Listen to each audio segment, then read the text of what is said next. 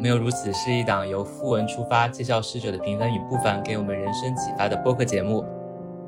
今天我们要介绍的逝者是爱德华·威尔逊。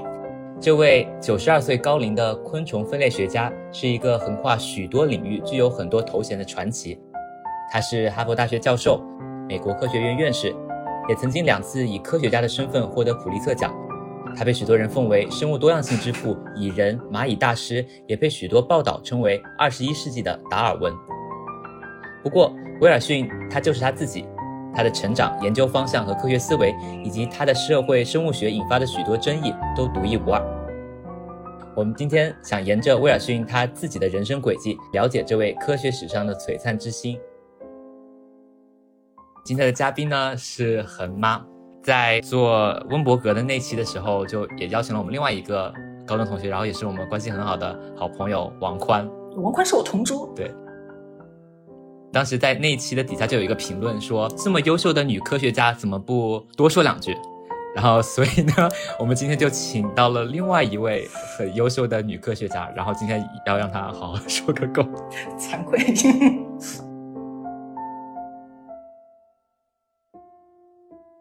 大家好，我叫程小恒，我现在在芝加哥大学做博后，主要研究种群遗传学，做方法开发类的研究。哎，那个 Colin， 你当时为什么想着要邀请那个小恒来上我们的节目呢？他这个人就是很与众不同，你等会就会发现。然后我觉得科学家其实也算是我们很喜欢的一个主题吧，对吧？因为我们就是关于人生的多样性的，然后科学家他们本身就是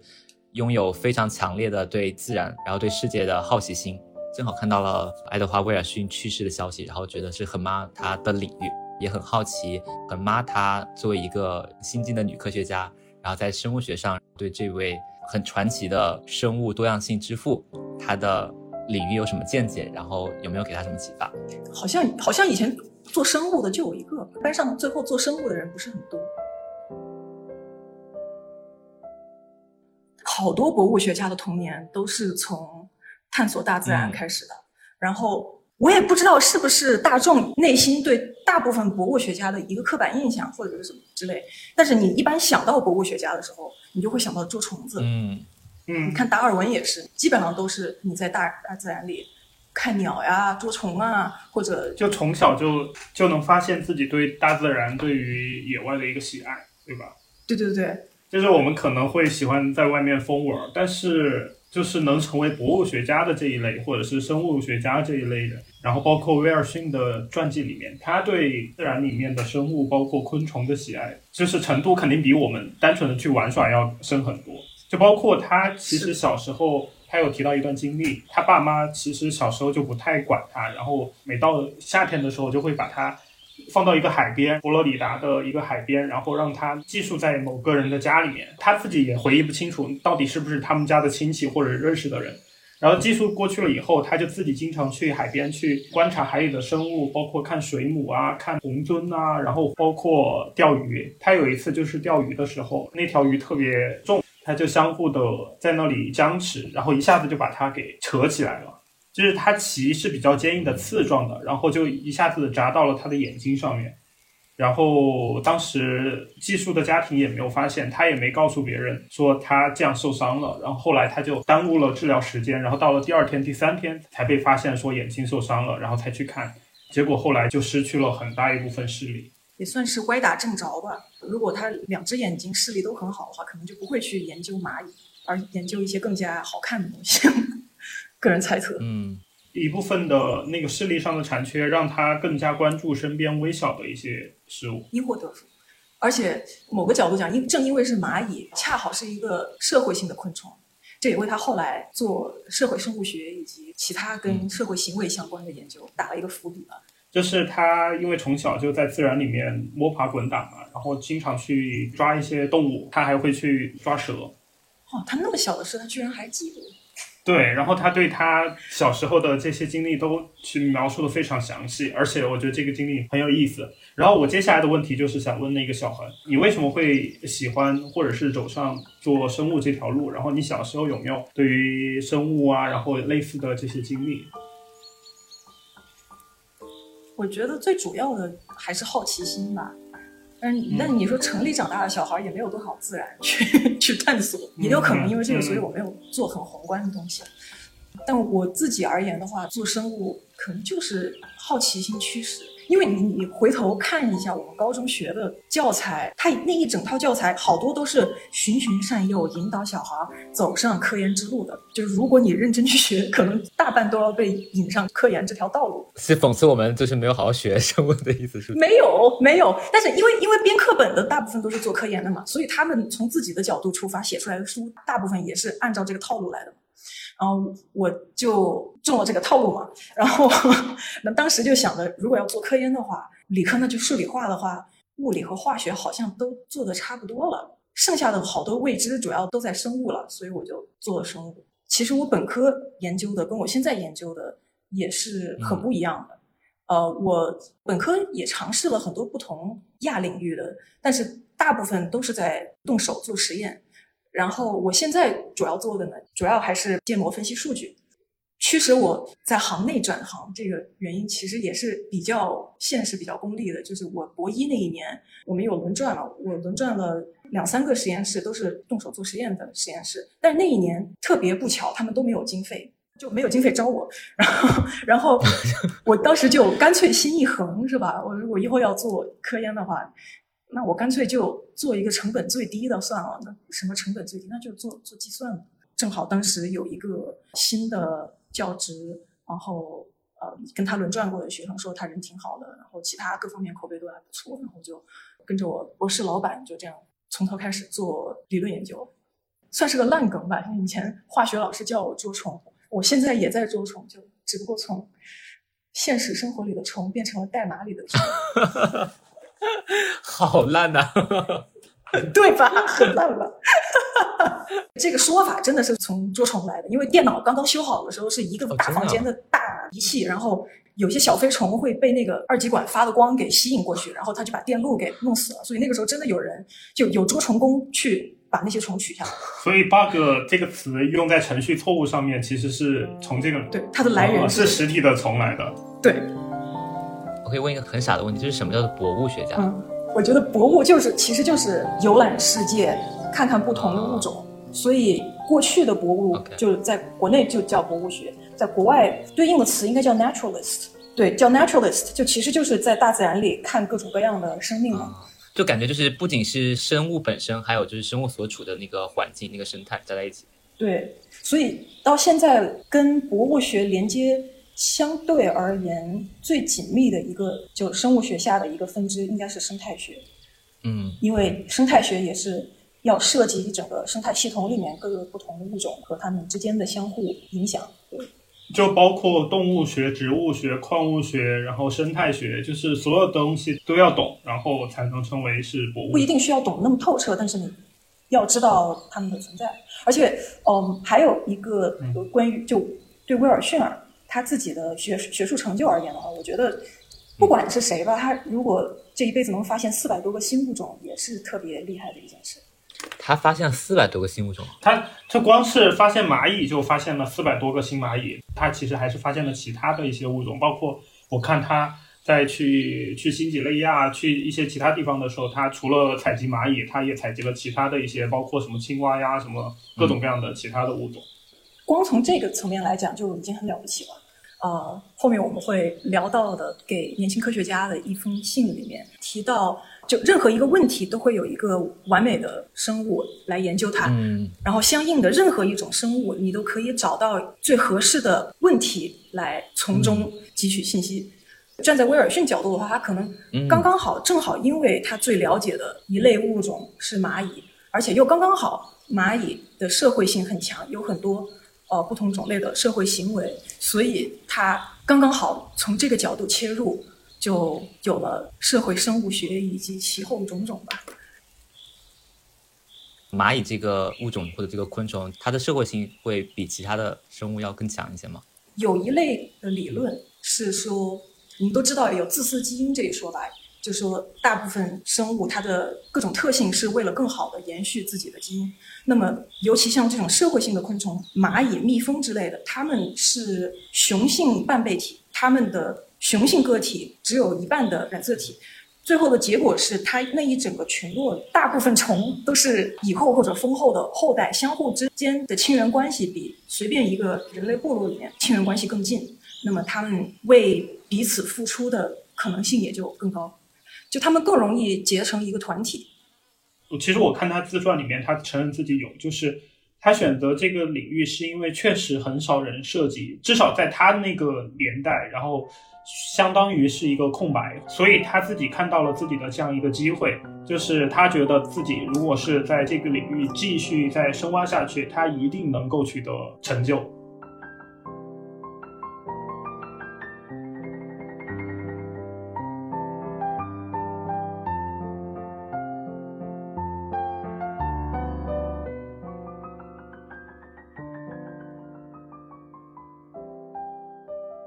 就是在1967年的时候，威尔逊和麦克阿瑟一起合著了一个岛屿生物地理学理论，然后主要是讲的岛屿生物多样性的数量或者是种类的预测模型。然后小恒可不可以给大家介绍一下这样一个理论？我看到你大纲的问题之后，就赶紧去搜了百科，然后截了图。就可以以防万一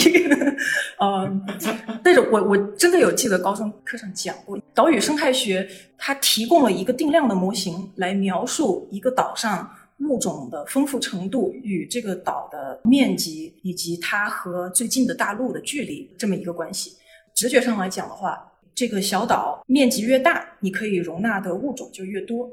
离最近的大陆越远，肯定从大陆能够迁徙过来的物种就越少。然后对生态学来讲，你一定要用一个模型来描述一个东西，肯定需要把所有变量都要找到。岛屿生物地理学它从岛屿这个地方切入，就好在因为它是一个相对而言比较孤立的系统，你研究的时候就比较好研究，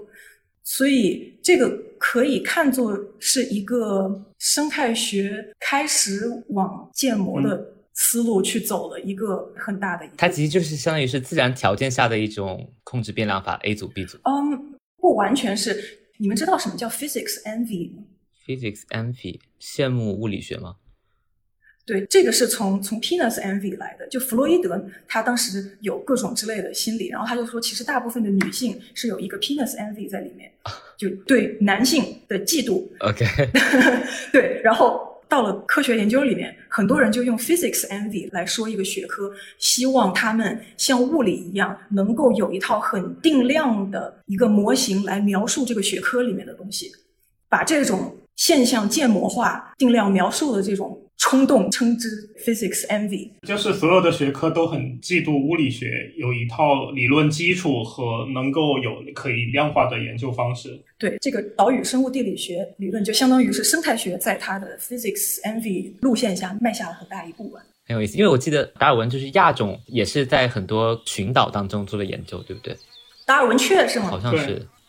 对，尤其是物种分化这一类几个比较有代表性的模式物种，一个是达尔文雀在加拉帕戈斯群岛那边，还有一个就是在五大湖那边有一些鱼叫 stickleback， 很小的鱼也是朝不同方向演化，就很短的时间内发现了很多不同的生态型，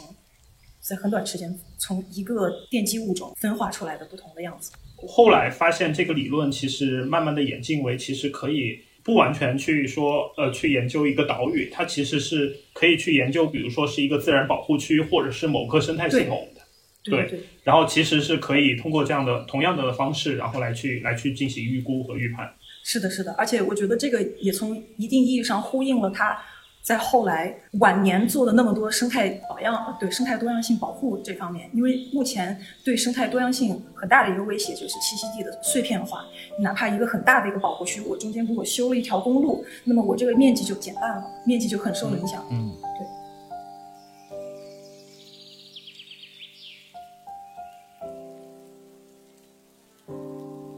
生物地理学这个理论其实跟它后面所关注的生态问题是有关的，刚才那个小恒也说了，然后到后来他是不是写了一本书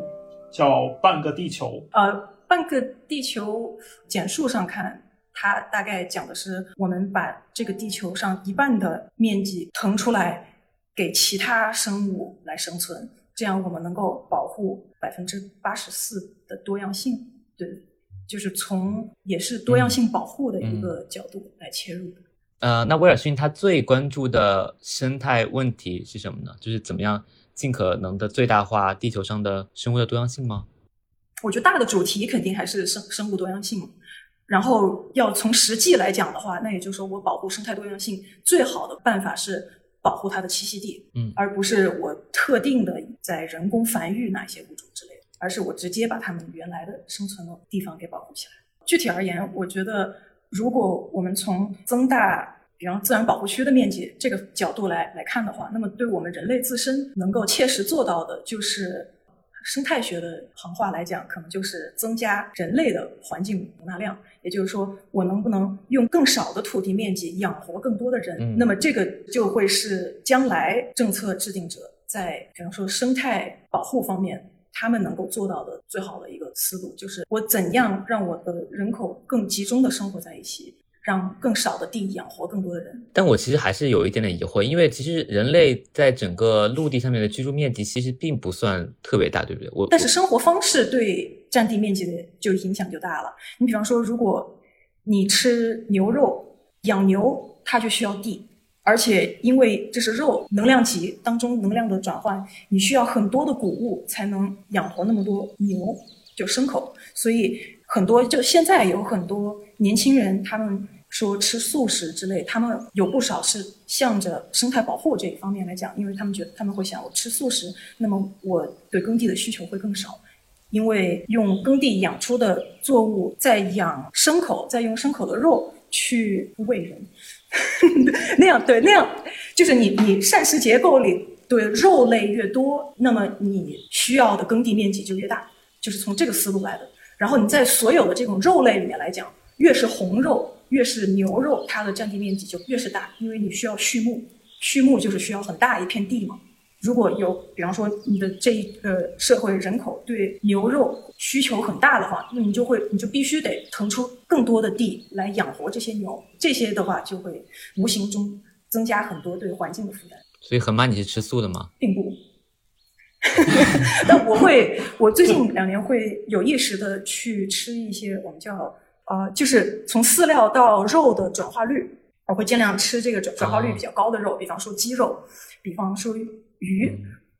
然后应该猪肉也还是相对而言，就是要少吃牛羊。羊比牛要好，牛是最糟糕的，因为牛它还反刍，然后会释放更多的甲烷，甲烷是比二氧化碳厉害很多倍的温室气体。还有 Colin 刚才说到的那个问题，就是感觉好像人类占有的面积很小，但是所谓的人类活动，它其实不只包括你的居住面积，包括你能够到达的地方，然后包括你在开展活动的地方，包括你修路，包括你采摘，包括你去采集石油之类的，都算是人类活动。而且看你生活在哪儿了，你生活在城里可能每个人的占地面积就小，那你要是生活在郊区，每一个家庭有一个 single family house， 前庭后院再加上一栋大房子，那其实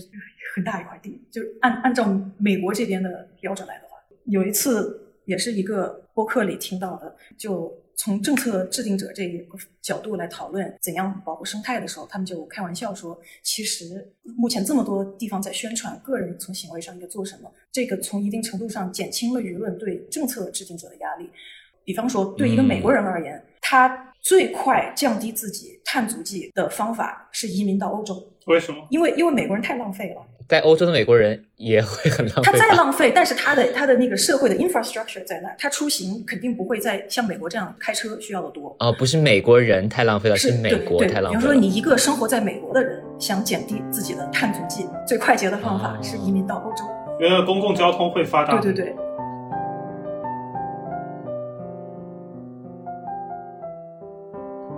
爱德华·威尔逊最开始他是研究蚂蚁嘛，然后还提出了岛屿生物地理学的理论，然后他后面还有一个比较大的动作和一个贡献，就是他有提出一个新的学科叫社会生物学。小恒可以给我们介绍什么叫社会生物学吗？然后它的主要观点是什么？好的，社会生物学我们可以说它起始于威尔逊发表他这一本叫《社会生物学》的书，基本上他靠这一本书就开辟了这个新的领域。他这个领域主要是从演化的角度来研究和解释社会行为，它的研究方法会涉及到比方说动物学、考古学、人类学、遗传学、心理学、伦理学，就各个方面都会涉及一点，但它最终是从演化的角度来研究社会行为。可不可以就是理解为是把生物学上的一些观察、一些结论，然后运用到社会学上？我觉得其实是两个层面。我最开始对这个东西的理解，我觉得对我有点偏差，就是名字叫社会生物学，研究的是生物种群之间的社会行为的一些解释和现象，但是并不是说它从生物的社会行为，然后研究推到人的身上才叫社会学。是的，对对对，对吧？对，肖总，他本身就在研究生物之间的社会行为，像他所研究的蚂蚁，像之前的蜜蜂，还有就是那个什么一些黑猩猩的一些群体，然后他们之间的本身的一些社会行为、社会分工，然后这些都会统称为社会生物学。它的本体还是生物学，但是它研究的层面是在一个社会、一个群体层面。然后因为这个群体当中，它有这个群体，它出现了一些现象，这些现象和咱们社会学里面会关注的，比方说群体内外的交流，或者进攻性，或者社会分工，这些有一定的共性，所以就抬升到了一个叫社会层面吧。有一本书还蛮有名的，叫《自私的基因》，然后里面提到一个比较重要的一个假说，或者是一个理论，就是说其实人基因都是自私的，然后人的很多行为其实就是为了把自己的基因给传递下去，对吧？对，不只是人，就生物其实就是为了把自己的基因给传递下去，动物与动物之间它也有利他的行为，那怎么去解释这些利他的行为呢？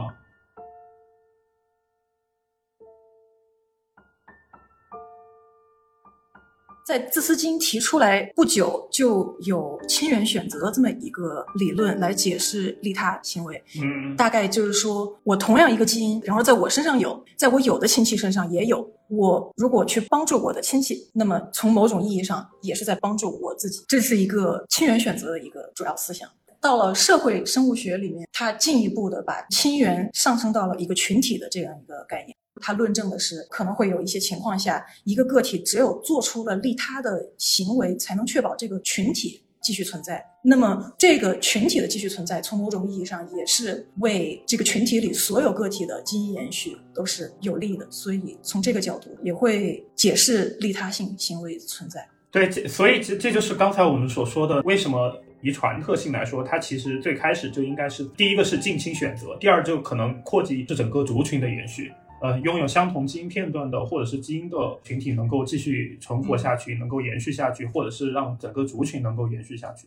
这么说起来，就是父母催婚，然后催你赶紧生孩子，其实也是有一种生物社会性的理由，本能驱使，他想传递自己的基因，想让整个基因能够得以延续的一个合理性。你可能最好就是不要往人类社会里套。OK， 这是生物学家的一个默契吗？对，用以前的话术来讲，可能就是总有一些别有用心的反动分子，对吧？对你不同的科研成果进行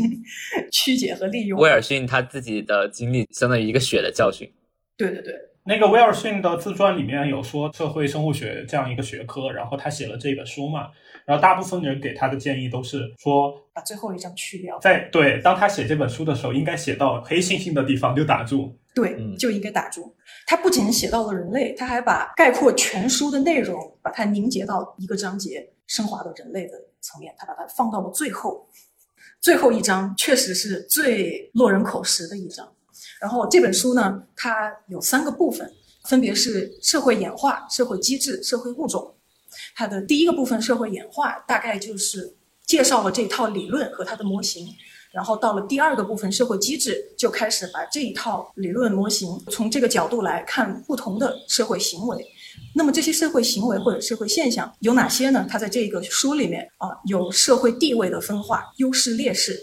有不同个体的社会分工、社会等级，还有不同性别个体的社会功能、育幼行为。你把这个大纲这样看下来，大概就能察觉到，我如果把这些带到人类里会有多大的问题。最关键的一个问题是，他的这一套社会生物学的研究是从基因层面来解释这么多现象，那么把这一套往人类身上带的一个后果，它会给基因决定论添柴加火，可以这么说。然后基因决定论呢，就是其实当然是引发了很多不好的社会效应的，可能最臭名昭著的是纳粹。纳粹当年对犹太人的清洗，其实全都是打着所谓的科学的名号来说，哦，我们雅利安人种相比于其他人种有多么多么1、2、3、4这些所谓科学指标上的优势。这也是大部分当时社会当中就批评声音的来源，而且也是一个社会理念上的，只要开始有了那么基因决定的这个想法，很容易就会弱化这一类研发出来的一系列价值理念的支持。所以其实就是说，就慢慢的演化，你会发现可能生物学家比其他的社会科学的这些研究者多了一些研究方法和工具，而这个工具它是不能单纯的就用在这个领域的，如果是用在这个领域，破坏性会非常强。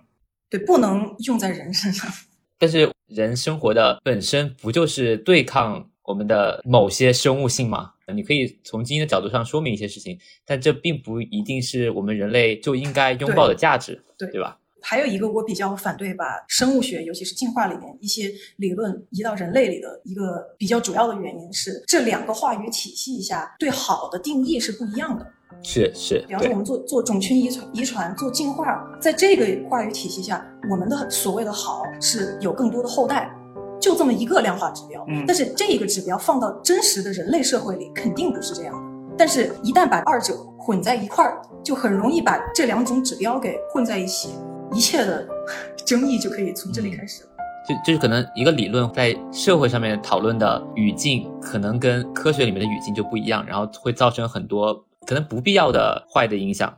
而且这些影响可能是研究者一开始完全想不到的，而且很容易受误解。就比如说那个，我看那个威尔逊的自传里面，其实他是非常支持民权运动的。对，他其实跟生活当中跟他接触过的人对他的描述都是这是一个很善良很好的人，但是他的这个理论就很容易引发负面的社会效应。但是如果说你要考虑这个社会影响，你要考虑其他的东西的时候，会不会就某种程度上玷污了科学研究的客观性呢？我个人觉得科学家在做研究的时候是应该考虑社会影响的，因为你就算从最功利的层面来看这个吧，我们的科研经费是哪来的？大部分的科研经费其实都是政府拨款，政府拨款那就是纳税人的钱呀，你收谁的钱就应该给谁办事啊，对吧？就是从这个方面来看，大部分科学家都是社会供养的。但你这个话也不能这么说啊，你不能说谁给你钱就为哪个利益集团说话吧？但是这种基本的社会责任心还是要有的嘛，对吧？我们毕竟是吃这口饭嘛。科学从来不存在于真空当中，从事科学研究的人还是社会人，不管我们如何努力的做到客观理性，我们还是没有办法杜绝社会影响的。事实就是它确实不仅受到社会影响，而且还会产生社会影响。既然这个是现实，那么从事科研研究的人员就应该把这个现实考虑到，这是我个人的看法。我觉得他这趟刮下来，我最大的 take home 大概就是各大高校可能需要考虑给自己的人类遗传系加一个公关部门。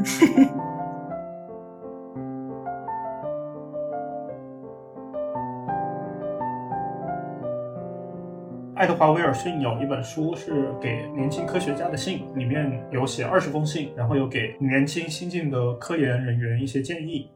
小恒，你有没有他的哪些建议有没有给你带来一些启发？我觉得他花了好大的笔墨去讲，不要怕你数学不好。对，因为他本身数学就不好，他自己说他是从30多岁，然后拿了终身教职以后，才开始补概率论，才开始补微积分。对，他最开始的研究方式可能比较倾向于分类学，就是去找到不同的总别，然后去找到不同的物种，然后把它分到某个纲目里面，然后做这样的工作。古典博物学家做的。对，然后但是后来他会发现，如果是要他再往下走的话，那可能就大家都需要去写公式。那如果是要写公式来去描述一个现象或者一个行为的话，那他觉得自己数学有点差，所以他后来就是在拿到教职了以后，反而自己还去补了微积分和概率论相关的一些知识。然后我就觉得其实这个对于我们这些数学不好的人还是挺对，很鼓舞人心的。对，他大概意思就是说，你不用担心自己数学不好，因为你总可以找到数学好的人来帮你解决你发现的问题。但是你站在数学好的人的角度，他不一定能发现你现在能发现的问题。就这一点还是挺鼓舞人心的。人心的，我觉得。还有包括他那个岛屿生物地理学理论，然后刚好他的合作者，他的那个研究蚂蚁的那个合作者，就都是数学很好，是很擅长于做建模的。对，哪怕是他后来那个社会生物学里做群体选择，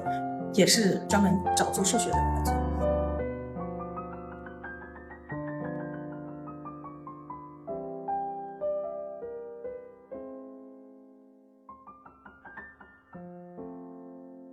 我们聊最后一个问题，然后刚才 Colin 表达了他的诉求，他想聊科学家之间的八卦。他还跟那个就是他在他自传里面其实花了很大的篇幅来去描述他对詹姆斯沃森特别不满。谁是詹姆斯沃森呢？詹姆斯沃森是 DNA 的发现者，沃森和克里克的 具体的年份我不记得了，但是沃森和克里克是因为发表了 DNA 双螺旋的结构而获得了诺贝尔奖。威尔逊为什么讨厌詹姆斯沃森呢？他主要是因为那个时候分子物理欣欣向荣，然后也意味着可能大家都觉得分子生物学是未来的一个方向。古典生物学的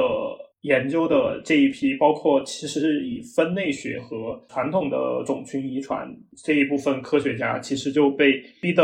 很没有话语权和空间，然后包括整个哈佛的生物系的整座大楼，然后慢慢的就是由于分子生物学家越来越多了，然后他们做古典做进化的人就越来越少，然后最后他搬到了旁边的图书馆去办公。对啊，他被我赶出去了，他其实自己也很想出去。然后威尔逊他自己的解释，他是觉得最开始大家是水火不容，但最后其实是到了一种融合的角度。因为其实最开始做分子生物学的这些科学家，他对于生物学的一些研究，包括一些知识其实是不够的，训练是不够的，是包括他没有办法分辨一个物种，然后它不同的亚种，然后有什么名称，有什么特征，有什么这些东西，其实是分子生物学家所欠缺的。对，比方说沃森和克里克嘛，他们本行就是做物理的。还有一个例子，不知道大家知不知道密码子？我们从核酸到蛋白质，三个碱基编码一个氨基酸，叫密码子。当初推算密码子表那一帮人是阿西莫夫为首的，也是物理学家。就是写科幻、写基地的那个阿西莫夫，那科幻小说。他自己是一个物理学家，然后他平时就没事就开始就跨行降维打击。做物理的人真的很厉害，又可以做生物，然后还可以写科幻小说，这说明他们自己领域饱和了嘛？他们自己领域已经无瓜可。你倒是看得蛮开的嘛。必须得看开一点嘛，就对吧？不要跟自己作对嘛。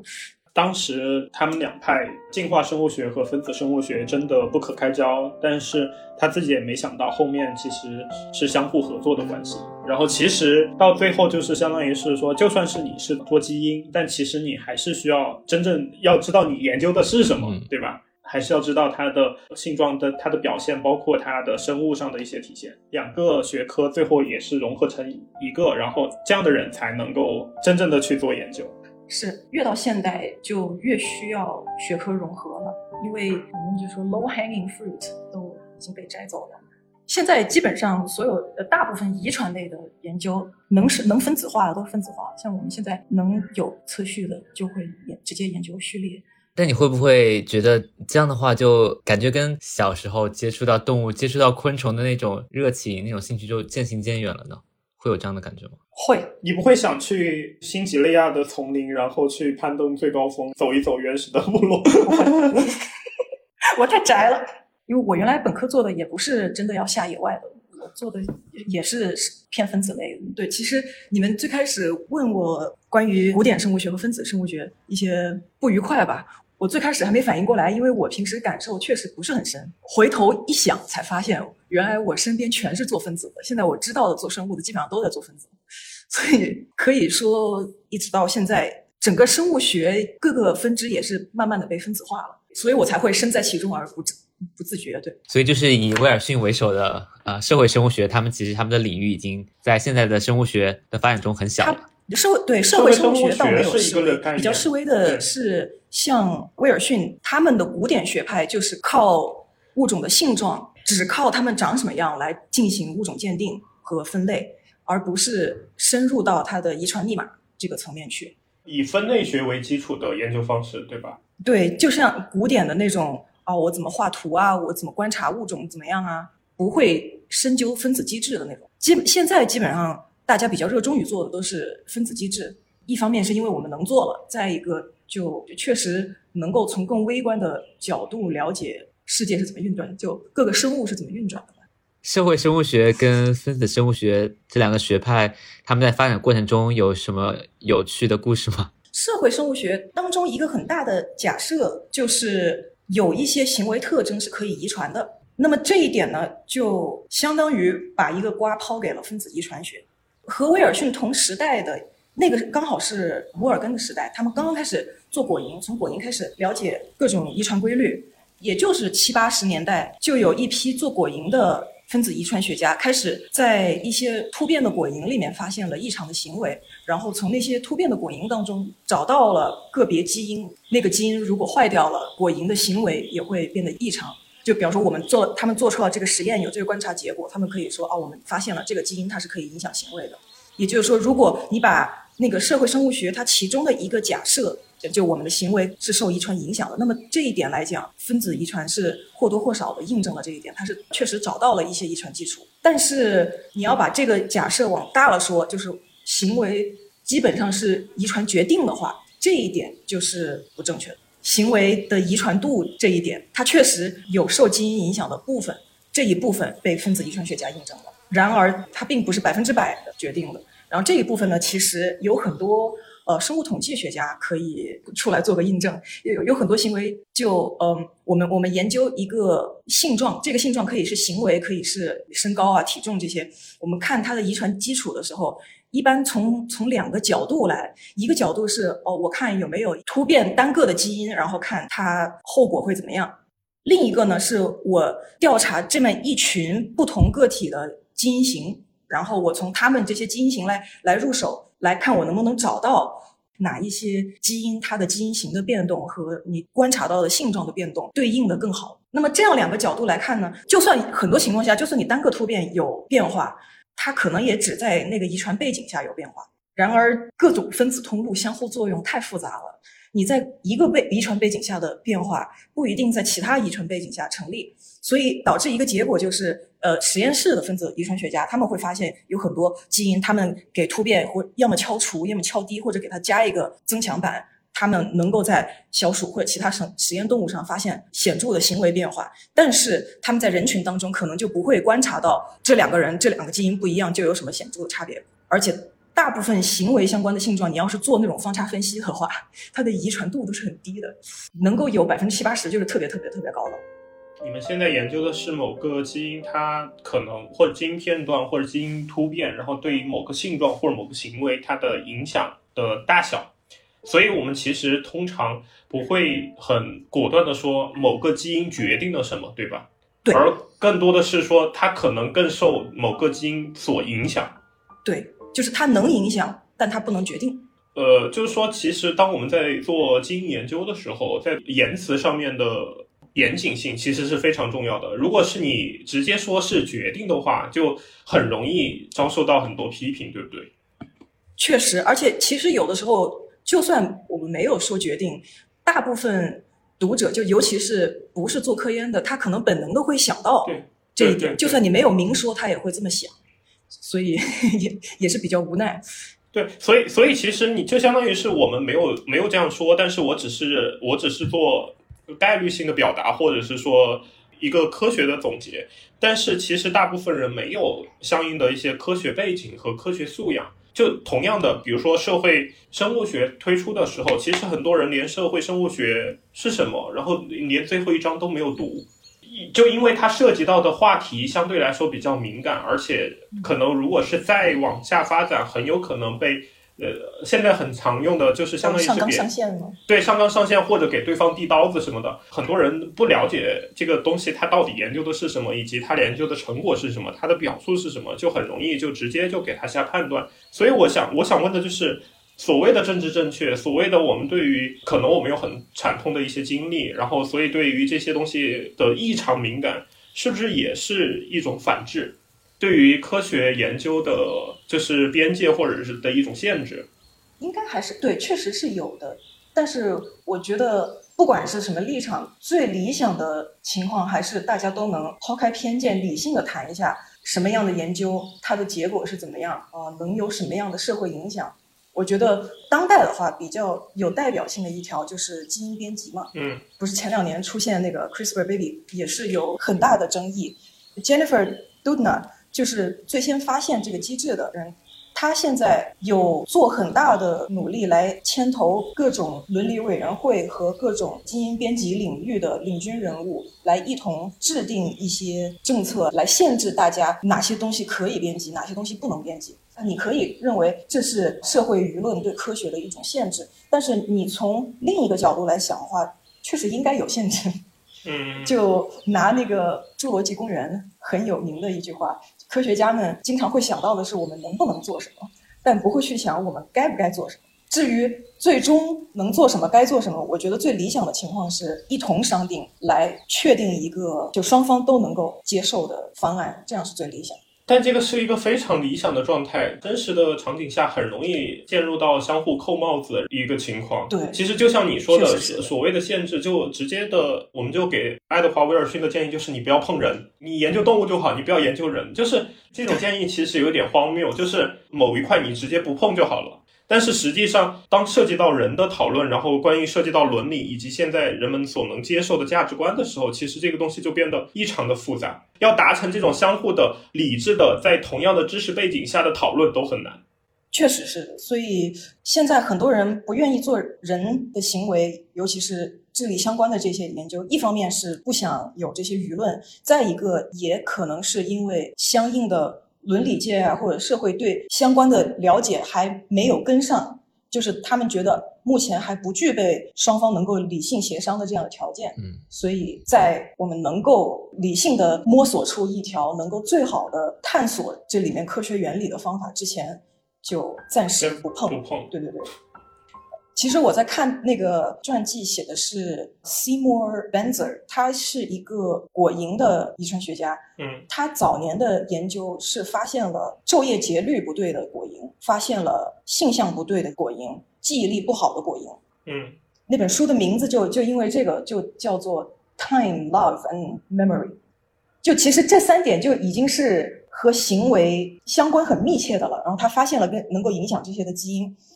他在做完了那一系列发现之后，他自己在具体是日记还是书评我记不清了，但他写的自己的感想就是他想到了一系列如果有不怀好意的人会用他的这些理论来做出什么样的负面影响。然后他自己写的时候就说，我是不是打开了一个潘多拉的魔盒。他在想爱因斯坦当时写下智能方程的时候，会不会想到他的理论结果有一天会变成原子弹。如果我们现在研究的成果有一天被其他人所用而造成了那么巨大的影响，我们该怎样看待我们自己。然后从他发现了那一系列基因之后，他开始就慢慢的离行为做得比较远，就开始做其他的东西了。我觉得就也是很引人深思的一个方面。Benzer 和威尔逊还共事过一段时间，所以那本书里对威尔逊也提了不少。然后他最后就提到，尽管社会生物学当时受到了那么大的争议，尽管威尔逊个人对分子生物学家们还不太喜欢他们，但最终还是分子遗传学家从某个角度或多或少给他的理论平了反，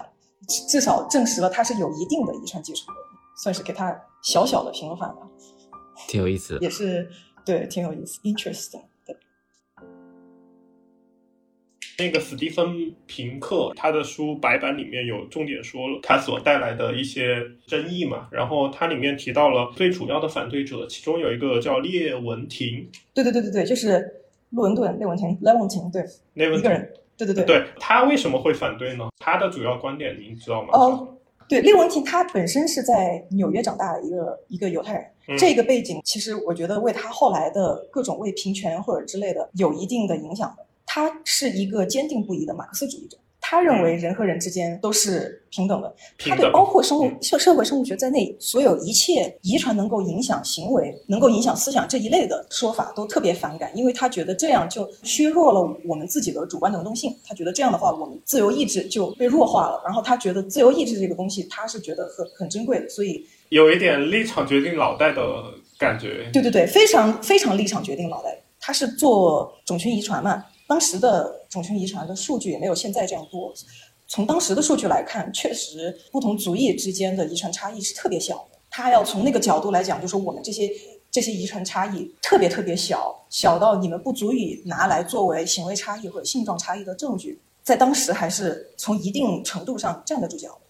只不过从那个年代到现在，我们慢慢发现，比方说有个别，比方说黑色素相关的基因能够影响肤色啊，或者乳糖的基因能够影响你对乳制品的耐受程度，这些确实还是不同族裔之间有差别的。所以我觉得理想的情况下，你的实验设计除了伦理相关的一些因素之外，包括你的数据收集都是应该客观的，不受偏见影响。科学的本质是透过实验来了解世界嘛。那么整个科学方法论啊，就是你一开始有一个假设，然后你从这个假设开始设计一个实验，然后从你观察到的现象来看，我的假设是对的呢还是不对。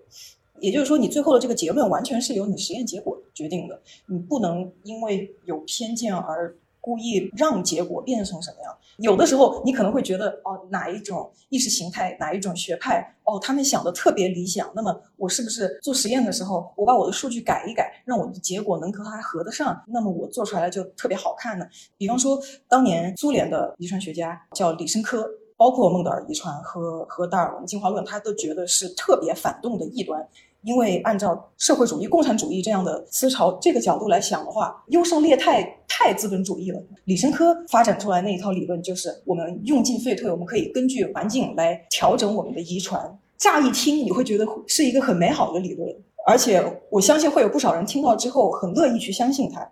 当时李申科为了证实他这些，这是后来发现他确实篡改了很多数据，但是当时这个的影响之一就是他这个理论被政治化，不仅排挤了其他不接受这个理论的科学家，而且当时的苏联政府把这一套理论推广到真正的实际的农村去实践了。但是因为它并不是 how things work， 所以农民真的他整个育种就没有好好的育种了，所以作物各种减产，达不到他们预期的产量，然后就饿死了很多人了。学术不端的后果确实会很恶劣的。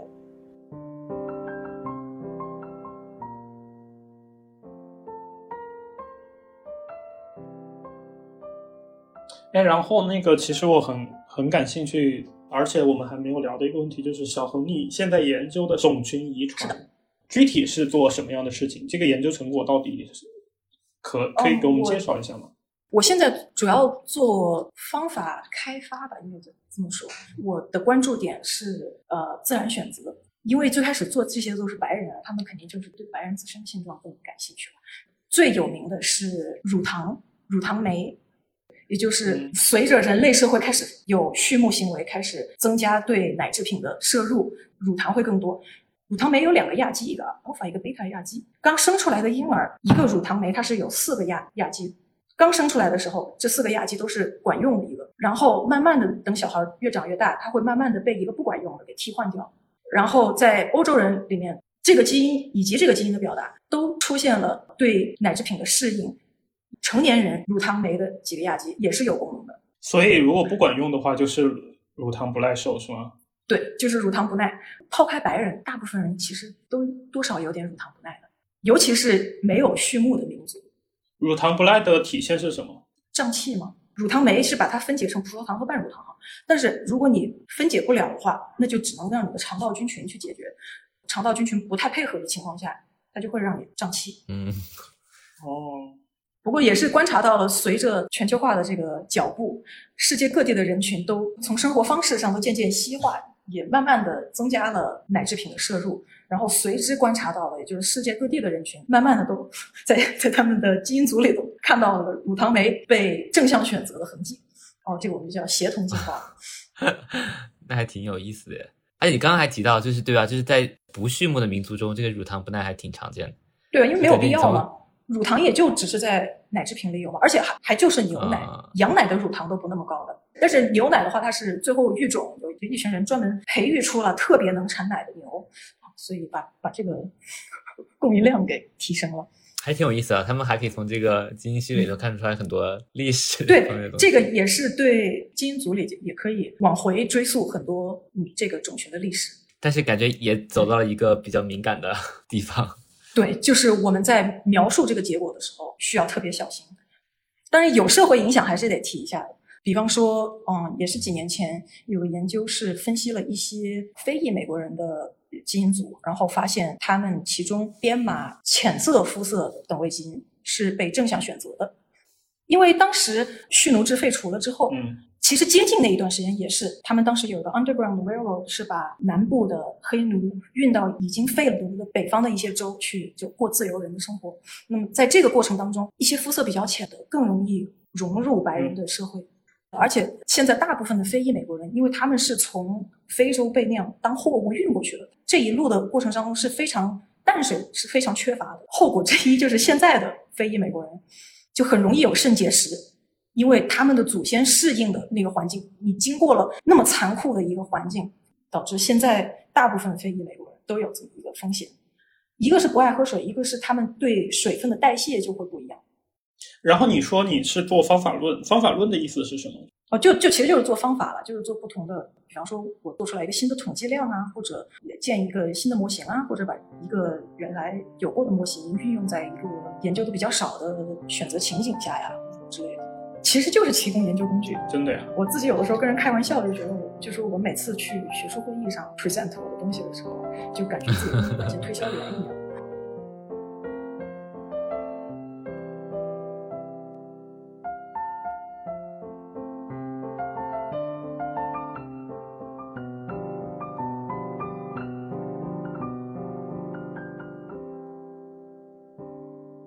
觉得威尔逊他是一个非常有故事的医生，开端是一个经典的考古学家，但是因为他个人非常擅长于做跨学科交叉的研究，然后在他的晚年呢，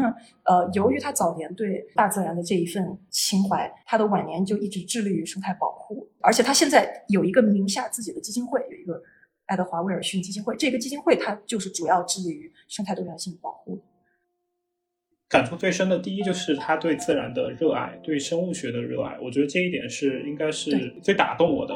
你可以看他的文字笔触之间，然后他对自然对生物的这些描绘，其实你会发现他是一个文笔非常优美，而且很善于去描写自然的一个博物学家。是的是的。然后对第二个就是你会发现他是一个目标感特别强，执行力特别强的一个人。当他在10岁出头的时候就决定自己要当生物学家，然后就一步一步的朝着这个目标走，他的这样一个执行力和他在这个领域的深耕以及他所付出的努力，我觉得还是非常让人敬佩。他之所以能够一直有这么多产出，也是热情驱使的结果。包括他后来给年轻科学家的一些建议那里面，他最先提到的也是热情是第一位的，有了对这个领域的热爱，你才能走得远。而且我觉得有点难得的一点就是他是生长在40-50年代的阿拉巴马州，就叫 Deep South， 并且在那儿一直读到本科毕业，就是说他生命的前20年，就价值观塑造的时候，都是在那么一个在基姆克劳南方蓄奴州长大的一个。但是到最后有了这个背景之后，我可能对他比如说在种族主义方面的期待就很低，在这样来看，他最后体现出来的很不错了已经。但他自己也有承认 I was born in Deep South, I was raised a racist， 他自己承认是直到他10几岁的时候才开始有意识的纠正这些观念，然后从这个方面来看，能看得出来他做了很多努力。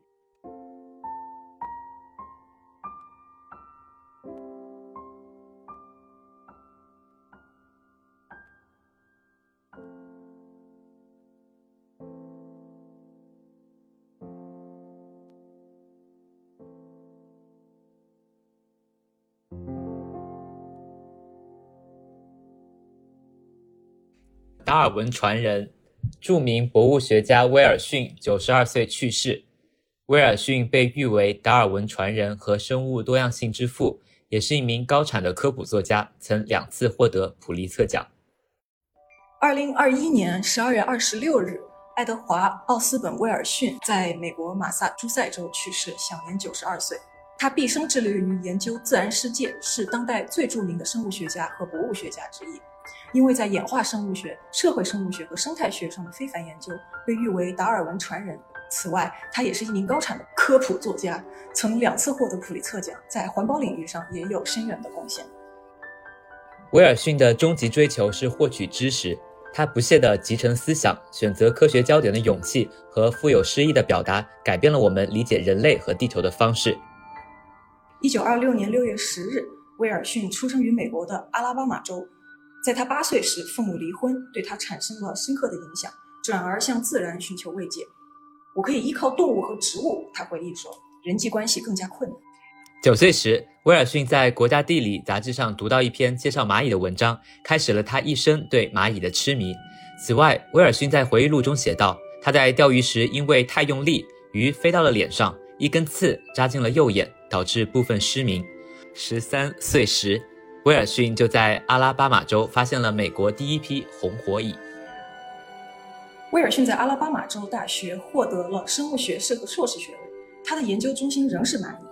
1950年，威尔逊前往哈佛大学攻读博士学位。1956年留校任教。在哈佛期间，他的足迹踏遍全球，远至墨西哥、新几内亚和南太平的偏远岛屿，寻找和研究不同的蚂蚁。威尔逊一共发现了400多种蚂蚁，证明了蚂蚁通过信息素进行交流，他也因此被称为蚁人。1961年开始，他和宾夕法尼亚大学生物学家罗伯特·麦克阿瑟合作，寻找能预测生物多样性的理论。